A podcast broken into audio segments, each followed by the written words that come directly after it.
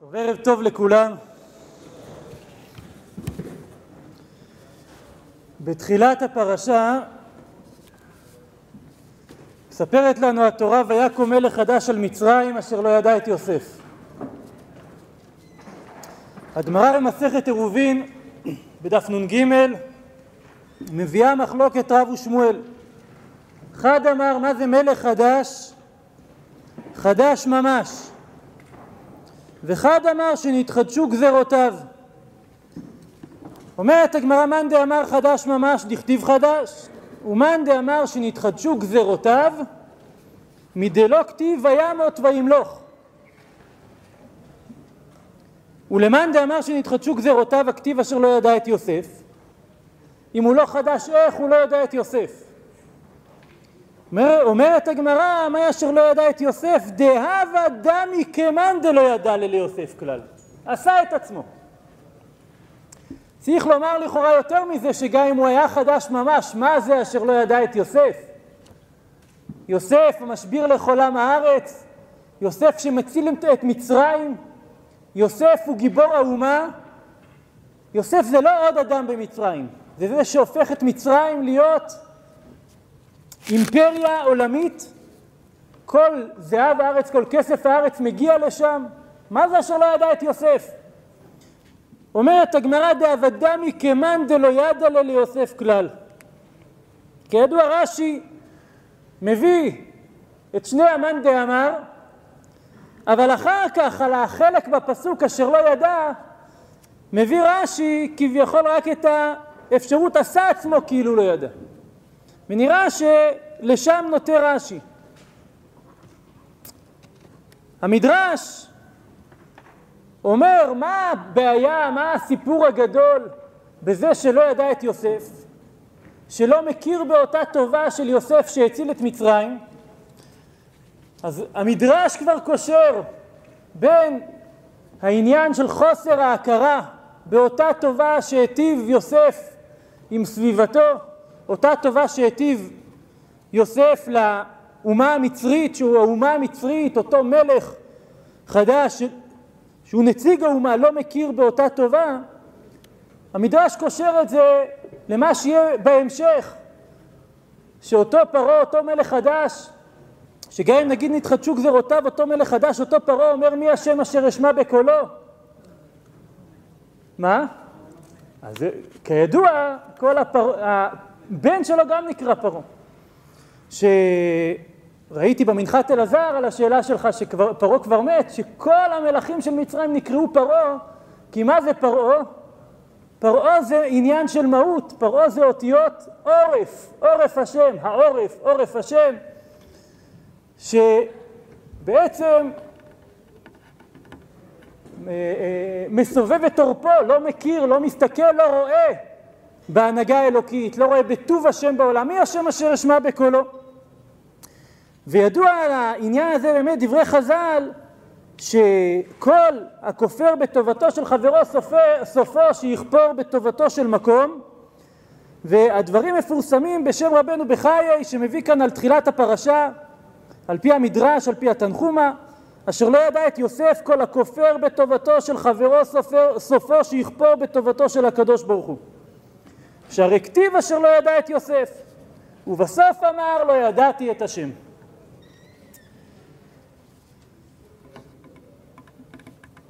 היסוד של הכרת הטוב וחוסר הכרת הטוב שהיה של מצרים, מצרים אותו מיצר ים של ים החוכמה, של ההכרה האלוקית, אותו עורף השם, מצרים שמונהגת על ידי פרעה, בשביל לצאת ממצרים הקדוש ברוך הוא שולח את משה ומשה מבטא את ההפך הגמור. משה, כפי שאנחנו יודעים, בא והמדרש מתאר את זה באריכות בכמה הקשרים, מקפיד מאוד על הכרה טובה. כבר בשלבים הראשונים בשלב שבו הקדוש ברוך הוא מצווה את משה ואתה לך ואשלחך אל פרעה אומר המדרש רבה אמר לו ריבון העולם איני יכול. הקדוש ברוך הוא נותן לך שליחות, מה אתה עושה? מחילה, ריבונו של עולם אני לא יכול. על למה ולמה, על מה ולמה אתה לא יכול? מפני שקיבלני יתרו, הוא פתח לי ביתו ואני עמו כבן. ומי שהוא פותח פתחו לחברו נפשו חייב לו.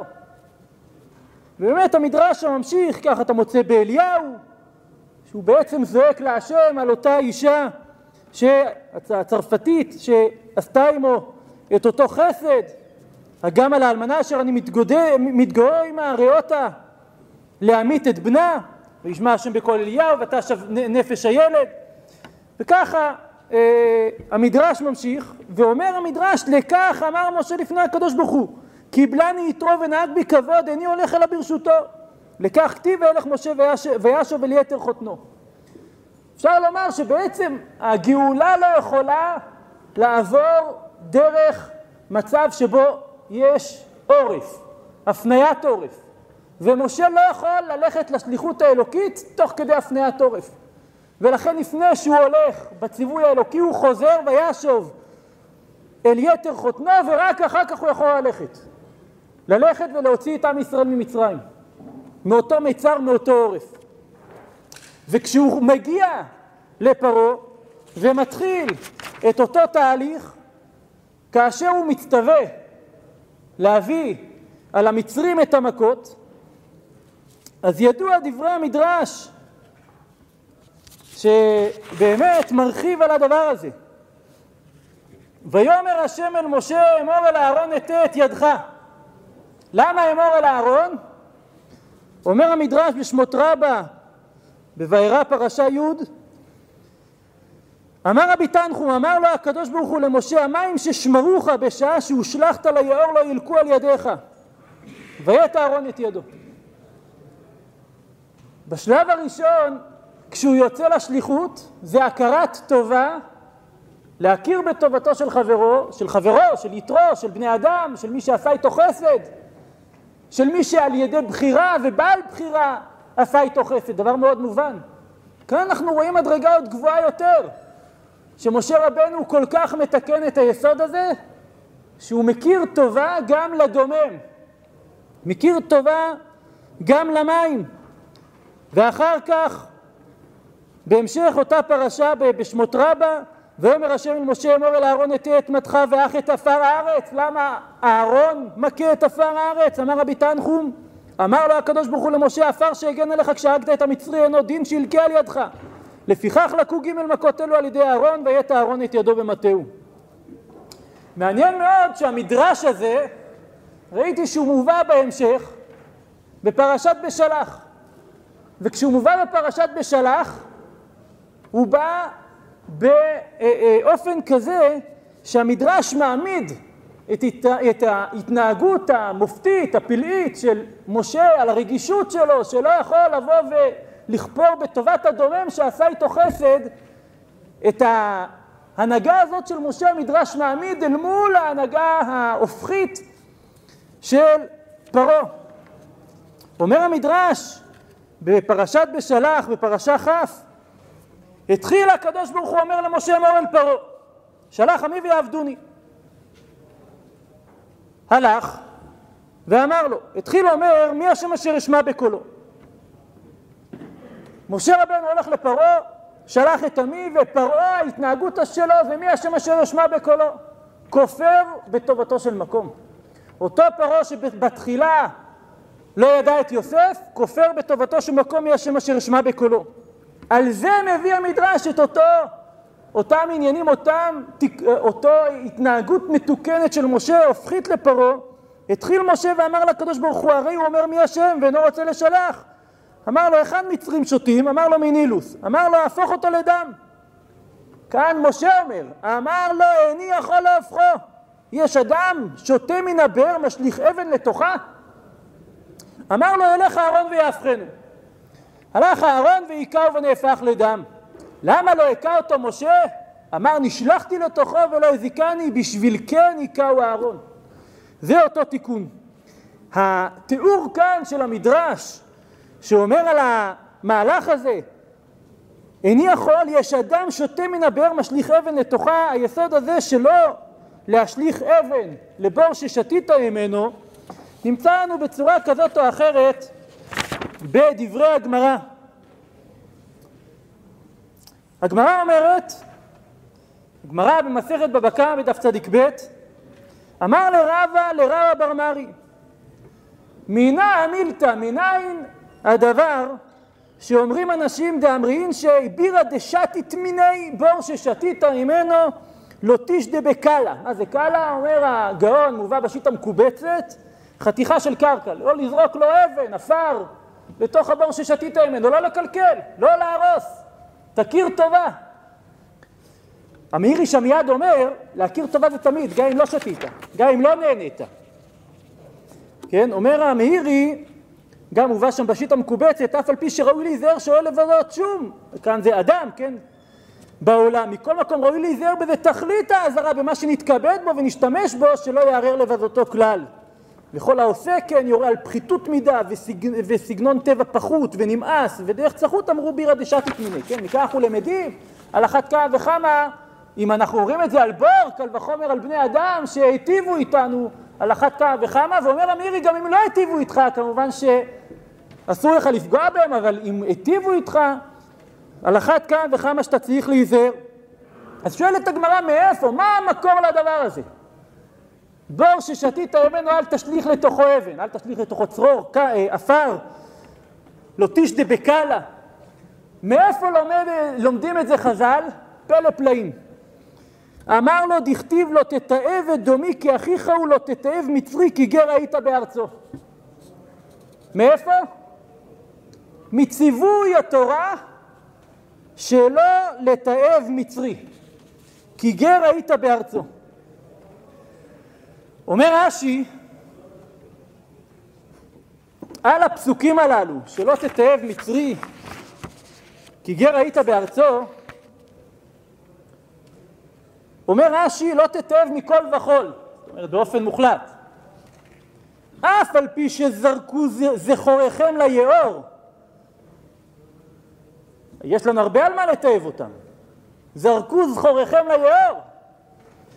אף על פי כן מה לא תתעב מכל וכול, שהיו לכם לאכסניה בשעת הדחק, לפיכך בנים אשר ילדו להם דור שלישי יבוא להם בקהל השם. אז זה אותה הכרת טובה פילית שחז"ל לומדים מידה שלא כנגד מידה. המצרים שלא יודעים להכיר בשום טובה, אנחנו באים ומתקנים את הדבר הזה. ומכירים אפילו בטובה המועטת שהייתה, הנסתרת, שהייתה באכסניה של אותם מצרים. אז כך מבאר רש"י את הפסוקים הללו. הדבר הזה הוא באמת פלא. מצד אחד אוי לה לאותה אכסניה שידיה דמים מלאו, אבל עם כל זה שידיה דמים מלאו, אנחנו, יש לנו על מה להודות ואת זה אנחנו צריכים להוקיר ולכבד וממילא לא לתעב מכל וכול ולכן דור שלישי יבוא לבקעה לשם. השיט המקובצת מביא דברים נפלאים בשם תלמיד הרי מיגש.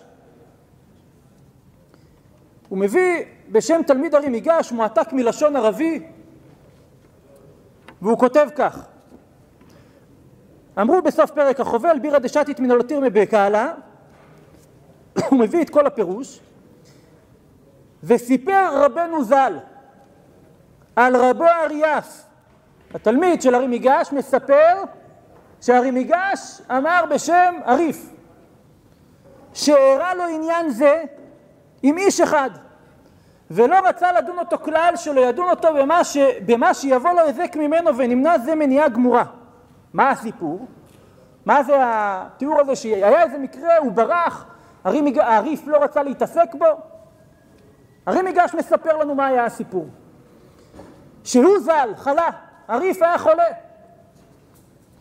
ונכנס אצל אדם אחד במרחץ שהיה לו בביתו, ונתהנה מהמרחץ הנזכר. אחר כך זימן אותו שישב אצלו עד שיבריא, וכיבד אותו הרבה. אותו אדם כיבד הרבה את הריף, ועשה עמו טובה והבריא. ובהמשך הזמן על האיש שהוא מטה ידו וירד מנכסיו ונשבר בערבונות וזולתם ונתחייב לתת ממון וכולי וכולי. ואז זה הגיע לידי איזשהו דין אגב המרחץ.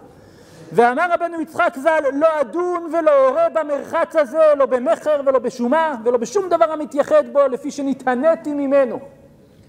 הוא לא אומר אני לא אדון כיוון שאני קרוב וכולי אלא מפני שנתעניתי ממנו מהמרחץ אני לא רוצה לדון במרחץ. ממשיך השיט המקובצת בשם אותו תלמיד הרי מיגש עד כאן זה הסיפור של הרי מיגש. מסיק אותו תלמיד של הרי מיגש ואומר כך, אם היה זה בדומם, המרחץ, שהוא מכיר בטובה שהוא נתהנה מהמרחץ הזה ולא מוכן לדון בו, גדול הראשונים הריף, אם היה זה בדומם שאין לו הרגשה, כל שכן וקל וחומר בני אדם המרגישים בהיזק ובתועלת שיהיה, כן? אז כיוון שמרגישים, המציאות הזאת שיהיה זה שנוי לעשותו, והעושה הוא יוצא משורת המוסר ודרך ארץ. ואני מדלג והוא ממשיך ואומר, אם היה זה במי שקיבל הנאה מבשר ודם, כל שכן וקל וחומר באלוהי יתברך. אם כך, במי שנהנינו ממנו, אם זה ככה, בדומם, על אחת כמה וכמה בשר ודם, ואם זה ככה בשר ודם, על אחת כמה וכמה בקדוש ברוך הוא. כל שכן וקל וחומר באלוהי יתברך, שממנו נשפע הטוב הגמור שראוי להודות לו הודעה גמורה, ולא יעשה מה שיקניתנו ולא מה שהוא שנואי לו. מכאן לומד אותו תלמיד של הרי מיגש, שמתוך זה שקודם כל אנחנו נכיר בטובתו של החבר, במה שהרע עשה איתנו טוב, מה, מהטוב שאנחנו פוגשים בארץ, מתוך זה כמובן יהיה לנו את יסוד האמונה להכיר בהשם יתברך. באמת, הדבר הזה הוא פלאי, כיוון שאם מתבוננים באותם פסוקים שמהם למדנו על הכרת הטוב, לא תתעב מצרי כי גר היית בארצו, הפרשייה שם מתחילה באומה אחרת, או אומות אחרות, שהיחס אליהם הוא קצת שונה.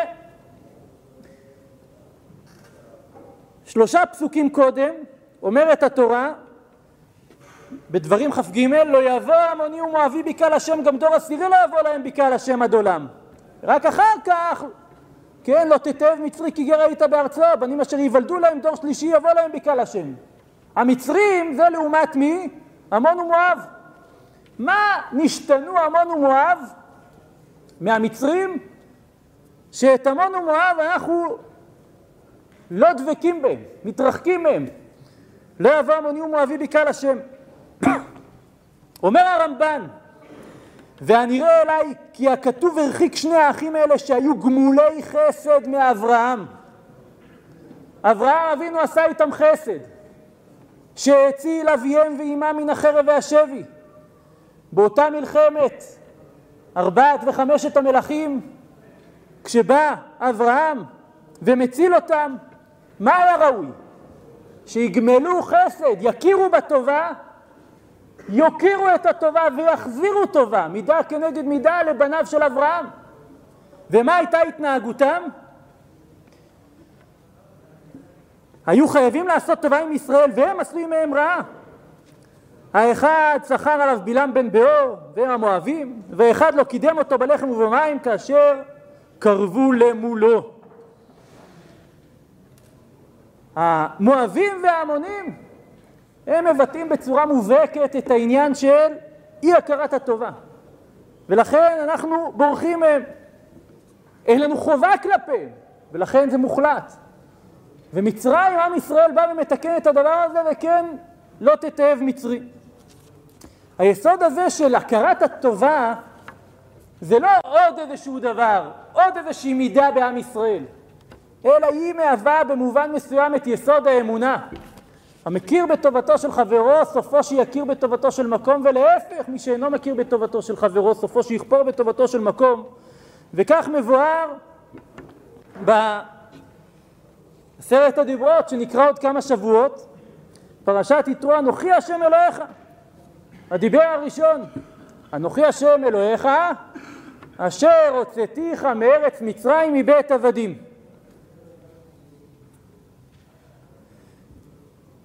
אומר האבן עזרא, ואמר אלוהיך, למה עם ישראל מחויב? אנוכי השם אלוהיך אשר הוצאתיך מארץ מצרים מבית עבדים. למה שעם ישראל מחויב בהכרת הבורא והלכת בדרכיו, לשמור מצוותיו וחוקותיו? למה? אשר הוצאתיך מבית עבדים, אשר הוצאתיך מארץ מצרים מבית עבדים. ואמר אלוקיך כי אתה חייב בעבור שהוצאתיך מבית עבדים, להיות לי לעבד שתעבדני, ותהיה לי לעם, ואני אהיה לך לאלוהים. ממשיך אבן עזרא ואומר, ומשה פירש זה בפרשה כי ישלך בנך, כי טעם השאלה, למה אנו חייבים לעשות מצוות השם יותר מכל אדם, והלא בורא אחד לכולנו? הנה הזכיר שלוש תשובות בדבר. באמת התשובה הראשונה, עבדים היינו לפרעה במצרים. והוא עשה לנו זאת הטובה הגדולה, על כן אנו חייבים לשמור כל מה שיצווינו, אפילו לא היינו יודעים טעם מצוותיו. באופן דומה כך מבאר גם הרמב"ן, כי הוא פדה אותם מעבדות מצרים, כך כותב הרמב"ן, באופן דומה על אותו יסוד. העניין של הכרת הטובה אפילו על הדומם, מה העניין של הדומם? אז קודם כל, אפשר להבין בצורה באמת פשוטה שהדומם זה מה שירגיל את האדם. זה לא מצד החובה כלפי הדומם, אלא מצד האדם זה חובה של האדם כלפי עצמו. שאם הוא יתחיל כלפי הדומם ויכיר בטובה, אז ממילא הוא ירגיל בעצמו את המידה הזאת. המקום שבו באמת אדם רואה את הטוב ומצליח לחיות את הטוב ולא מפנה עורף כלפי הטוב, אני חושב שזה חלק מהיסוד של אותן מידות שעם אה, ישראל בעצם מצטווה לדבוק בהם. ואולי זה מבוסס כבר על הדברים המפורסמים במשנה מסכת אבות. אמר להם, צורו איזה דרך ישרה שידבק באדם. הראשונה שמוזכרת שם, רב לייזר אומר עין טובה. והאחרונה, רב לזר אומר לב טוב. וכך גם בצד ההופכי איזוהי דרך רעה שידבק באדם. ושוב פעם, המידה הראשונה עין רעה, והמידה האחרונה מתוארת שם לב רע, וכידוע, אומרת שהמשנה רואה אני את דברי אלעזר בן ערך שבכלל דבריו דבריכם, הלב הוא בסוף תכלית הכל והכל בעצם נמצא בו. אבל יכול להיות שבאמת, כשאנחנו אומרים שהוא תכלית הכל, זה מאיפה זה מתחיל? הוא תכלית הכל, ובכלל דבריו דבריכם, אבל בכל זאת זה מתחיל מאיפה? מהעין. מהיכולת שלך לראות את הטוב. מהעין הטובה יבוא ויהיה לב טוב. ולעומת זאת, מעין רעה כל הלב יהיה עכור ויהיה לב רע. היכולת לראות את הטובה, גם אם היא מסותרת, גם אם היא לא נראית, גם אם היא חבויה, היכולת לראות את הטובה זה באמת אותה מידה גדולה שבה אנחנו צריכים לדבוק. באמת, המקום הזה של הכרת הטוב, אנחנו רואים את זה בכל צעד ושעל של חיינו. אנחנו רואים את זה כבר בבוקרו של כל יום יהודי, כמה המילים הראשונות שהוא אומר, מה הם? מודה אני לפניך. יהודי מודה, עומד בתפילה בכל תפילה, מודים אנחנו לך, ושם משתחווים ומודים. ראיתי דברים יפהפיים בערוך השולחן, שהוא אומר שיש בברכת מודים פ"ו תיבות. ערוך השולחן על הסימן שעוסק בברכת מודים באורח חיים בסימן קכ"א. פ"ו תיבות וכן במזמור למנצח אלמות לבן עד הגידו בעמים עלילותיו, יש פ"ו תיבות. דכתיב שם, אודה השם בכל ליבי, אספרה כל נפלאותיך. וכן ברכה זו הודעה, ואומרים על נפלאותיך וטובותיך. ומספר זה בגימטריה אלוהים. לומר שכל ההודעות הוא רק לאלוהים לבדו, ואף בזמן שאין אנו מרגישים נפלא, נפלאות, מכל מקום יש בכל עת נפלאות, כמו דכתיב הודו להשם כי טוב כי לעולם חסדו. שאין בעל הנס מכיר בניסו כמו שדרשו במדרש על פסוק לעושה נפלאות גדולות לבדו. וזהו כי לעולם חסדו לכך אומרים בברכת מודים על ניסיך שבכל יום עמנו ועל נפלאותיך וטובותיך שבכל עת. טובותיו של השם יתברך הם בכל רגע ורגע. לא תמיד אנחנו מצליחים לראות אבל אנחנו מאמינים מתוך עין טובה שהכל הוא חלק מההנהגה האלוקית שהכל הוא חלק מהטוב האלוקי ובאמת כשעם ישראל מגיע לארץ, אחת המצוות הראשונות שהוא מצטווה עליהן זה להכיר את הטוב. ולומר את זה בפה. וזה כל היסוד של מקרא ביקורים. כי תבוא אל הארץ, אשר השם אלוהיך נותן לך נחלה וירשת וישבת בה ולקחת מראשית כל פרי האדמה וכולי. לוקחים את הכל, את הביקורים, שמת בטנא והלכת אל המקום, ואז הגעתי היום להשם אלוהיך כי באתי אל הארץ. אנחנו מודים לקדוש ברוך הוא על כל ההנהגה. איפה היינו? ולאיפה הוא הוביל אותנו. וירא אותנו המצרים ויענונו ויתנו עלינו עבודה קשה ונמצא כל השם אלוהי אבותינו וישמע השם את קולנו וירא את יוניינו ואת עמלנו ואת לחצינו ויוציאנו השם ממצרים ביד חזקה ובזרוע נטויה ובמורה גדול ובוטות ומופתים והביאנו אל המקום הזה וייתן לנו את הארץ הזאת ארץ זבת חלב ודבש. ועתה הנה הבאתי את ראשית פרי האדמה אשר נתת לי השם והנחתו לפני השם אלוהיך והשתחווית לפני השם אלוהיך ושמחת בכל הטוב לראות את הטוב הזה ולשמוח בו אשר נתן, השם אלוהי, אשר נתן לך אה, אה, אתה והלוי והגר אשר בקרבך. אומר על זה השפת אמת, הן מה שאמרו חז"ל לפרשת הגדתי היום שאיני כפוי טובה. זה מה שאנחנו מצהירים באותה פרשה של מקרא ביקורים, איני כפוי טובה. דכתיב ושמחת בכל הטוב, כי יש טוב הגנוז בכל דבר. ובשב... ובשמירת מצוות התורה נתגלה זה הטוב. והרשעים במחשך מעשיהם כופין הקערה על פיה ונכסה הטוב. על ידי זה שהם לא מחפשים טוב ומסתכלים על הכל בעין רע, אז באמת הכל נראה רע, ואותו טוב שנמצא נכסה. כמו שאמר, וימנע מרשעים אורם. אותו אור שיש, יימנע מהם. וזהו שאמר הגעתי היום שהוא המשכה והתגלות הטוב. כשאתה בא ואומר את זה ורואה את הטוב, אתה ממשיך את הטוב למציאות. המשכה והתגלות הטוב, וזה שאיני כפוי טובה, וזה שאמר היום הזה השם אלוהיך מצווך. באמת, כשאנחנו מגיעים כאן לארץ, אנחנו צריכים להודות ולשבח לקדוש ברוך הוא. ואנשים שוכחים, שומרי מצוות רבים שוכחים את היסוד הפס, הפשוט של הכרת הטובה. והיה כי תבוא אל הארץ, ובטח ביאה כמו שזכינו לבוא בשנים הללו, בפלא, בניסי ניסים, שניסיך ונפלאותיך שבכל יום עמנו, ואנחנו חייבים להכיר טובה, להלל ולהודות, לשבח, לפאר, לרומם, להדר. בעזרת השם נתפאה שמתוך ההכרה בטוב האלוקי, ההודאה, השבח, נזכה בעזרת השם להודות להשם יטבח בהשתחוויה והודאה במקום אשר יבחר השם בהר בית השם שייבנה במהרה בימינו. אמן ואמן